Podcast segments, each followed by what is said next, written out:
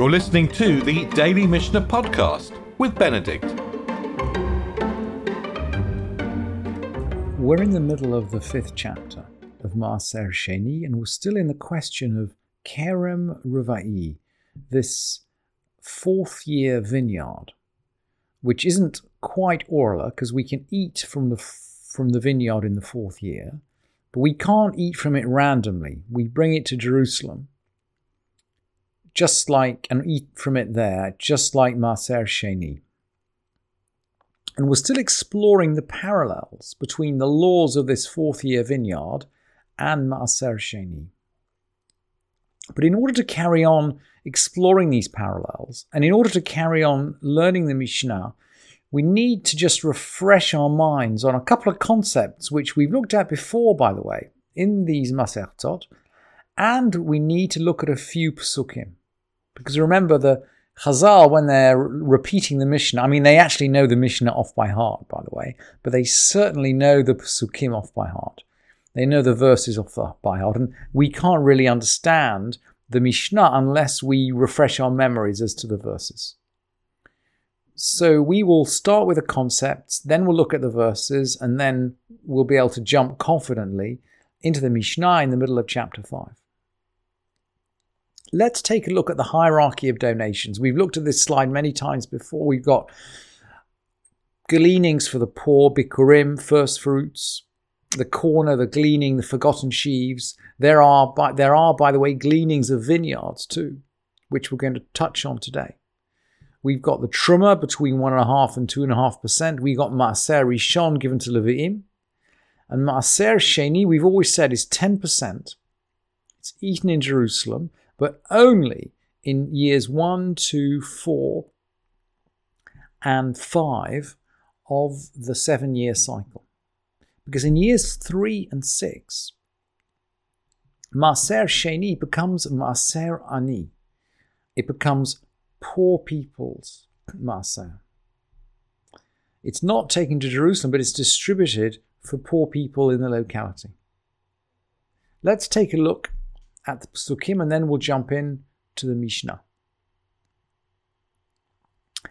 And the first pasuk is from Ra'eh. We've looked at Ra'eh before when looking at tithes. And it mentions the timetable. Miksei shalosh shanim Totsi et kol ma'asar tuatcha bashanahi. At the end of three years, we're going to bring, or you shall bring out in that year all the tithes of your produce. And you put it in your gates, and the Levi and the stranger and the fatherless, and all these people come and eat it. And there's this idea of bringing out. Now, do you remember when we learnt about Shevi'it? We learnt there's a certain point when you can no longer store the produce in your house and you have to bring it out to the field for anyone to take from it. So, the same idea here. At the end of three years, you have to bring out. Well, what are we bringing out? Probably we're bringing out Maaser Sheni that we've designated, but we haven't dealt with yet. Maybe we designated it, but we haven't brought it up to Jerusalem yet. Anyway, if it's still in our house, we have to bring it out. And of course, the third year's Maaser Sheni is for poor people. As we learn, and, and we, we give it to the poor people. And then, when we do bring it up to Jerusalem, we make a declaration. And this declaration is from the parsha of Ki Tavo. If we listen very carefully, we'll hear it on Shabbat. I think it's the um, second. I think it's the second Aliyah. Second aliyah of Ki Tavo, listen very carefully for the declaration that you make when you finish tithing. And what you say is, you say that you, I mean, you, you, you make this declaration when you've made an end of the tithing, when you've given it to the Levi and the stranger and the fatherless and the widow. These are all the people that have no essentially social status. The, the ger, the, the father, the, the orphan, the widow. And then you say, Biarti hakodesh min habayit. Biur is the same expression that we learnt in the Mishnah of Shevi'it. It's to get rid of or to burn, to, to destroy. Biarti hakodesh minabite. I've got all the hallowed stuff out of my house, and I've given them to the Levi and the stranger and the fatherless. That's the declaration which we need to make on Maaser. Now, let's go back to the Mishnah well, in a minute, we'll go back to the Mishnah. We'll see how this is reflected in the Mishnah. But before that, I just want to show you one more pasuk. This is from Kedoshim. And it's about gleaning. Lot to olel. You can't glean your vineyard. Uferet kamacha lot tlaket. You can't gather up the single grapes. They're left for the poor.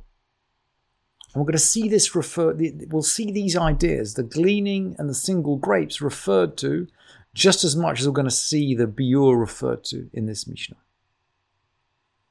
So let's have a look at the Mishnah. Let's look at the Mishnah now. We're in Mishnah 3 of the 5th chapter. Kerem Rivai, fourth year vineyard. Beit Shammai Omrim, Ein lo chomesh ve'ein lo biur. Beit Shammai says, the added fifth. Remember we explained that in order to redeem something, we need to add a fifth, actually a quarter in today's money, but the Mishnah always says a fifth. In order to redeem Maaser Sheni, we need to add a fifth.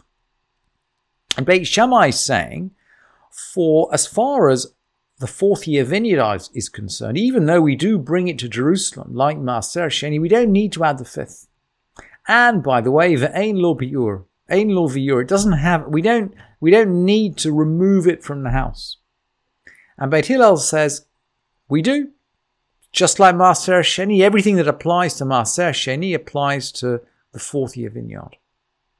And Beit Shammai is going to go in the same, along the same lines. Beit Shammai is going to say, Yesh lo peret, yesh lo olalot. The um, laws of single grapes and gleanings apply to them. So the poor can come in and take these grapes and then they can redeem them in the for- they can redeem them themselves. Beit Hillel says, gosh, you know, this is uh, the the laws. This is a bit like Maaser Sheni. The poor can't take from the Maaser Sheni. The poor have already had their taking before the Maaser Sheni. So Beit Hillel is saying, look, the fourth year vineyard is just like Maaser Sheni. The poor have already had their take. Everything goes to the wine press, i.e., everything goes to the owner and then he takes it to Jerusalem or he redeems it. What's the dispute between Beit Hillel and Beit Shammai? Basically, Beit Hillel is saying Kerem Rivai, the fourth year vineyard, is like Maaser Sheni, and Beit Shammai are saying, hmm, not quite. And of course, the, the halacha, of course, goes like, as usual, goes, goes like Beit Hillel. Having established that principle, the Mishnah is going to ask, well, actually, how does the redemption work? Because we, we can't bring all this stuff to Jerusalem. We need to convert it to money. So, how does it work? And we are going to estimate its value. Ketzad podin, Ketzad podin neta ruvai. How do we redeem the fruit? Okay, so let's put down a basket in the presence of three. We, can, we know already if we require three people, this is a non standard valuation. If it were an easy valuation, we just take the present, we just take one value. We're taking three values. So it's a non-standard valuation. He's going to say, how many baskets would a man wish to redeem for himself on condition that he pays the production costs? So the cost we're redeeming is not the full market price. It's just the production cost of the grapes, just the input costs and the and the and the harvest costs of the grapes. And then, so we're, we're making it easy for him to redeem. He's not redeeming at full market price. And that's why, by the way, why we need three people, because the market price of grapes is obvious, but the production cost of grapes is not quite so obvious. And then he puts down the money, and then he declares, whatever shall be picked from this is redeemed for this money, i.e., he designates the money for so many baskets, and he can then go and pick so many baskets from the field for whatever money he's he's put down. And the Mishnah continues in the same. This the next Mishnah is really just a continuation. In the seventh year, he redeems it at full value. Why is that? Well, there's no production cost in the seventh year. He's not allowed to work the land. And the Mishnah continues, mufkar. Let's say he made it all ownerless. Well, we can't Maybe he doesn't want the trouble of bringing all this to Jerusalem, right? Maybe in the fourth year he just makes it ownerless. If he makes it ownerless, this is obviously not in the seventh year. I mean, in the seventh year it's ownerless anyway. But in some other year, some other year that's not the seventh year, he can't be bothered to take this stuff to Jerusalem. He just makes it ownerless. Anybody who who picks it can just redeem it for the price for the for the cost of picking it, i.e., the harvest cost. That's the that someone who picks onerless fruit only has production cost, only has harvest cost, not production cost. And then the Mishnah closes, and this is repeating the halacha which essentially we know from Beit Hillel in in the, the first Mishnah we looked at. If you redeem the if you redeem your own reva, if you redeem your own fourth year vineyard, you add a fifth. That's the same halacha we know from Maaser Sheni. You add a fifth, whether the fruit was your own or whether it was given to you as a gift. This is directly parallel with the halacha we already learned about regular Maaser Sheni.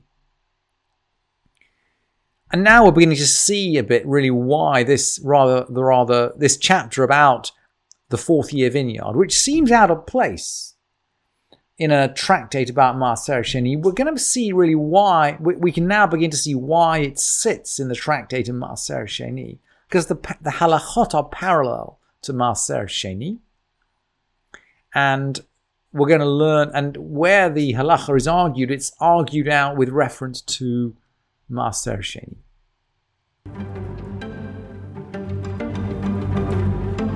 Thank you for listening to this edition of the Daily Mishnah Podcast with Benedict.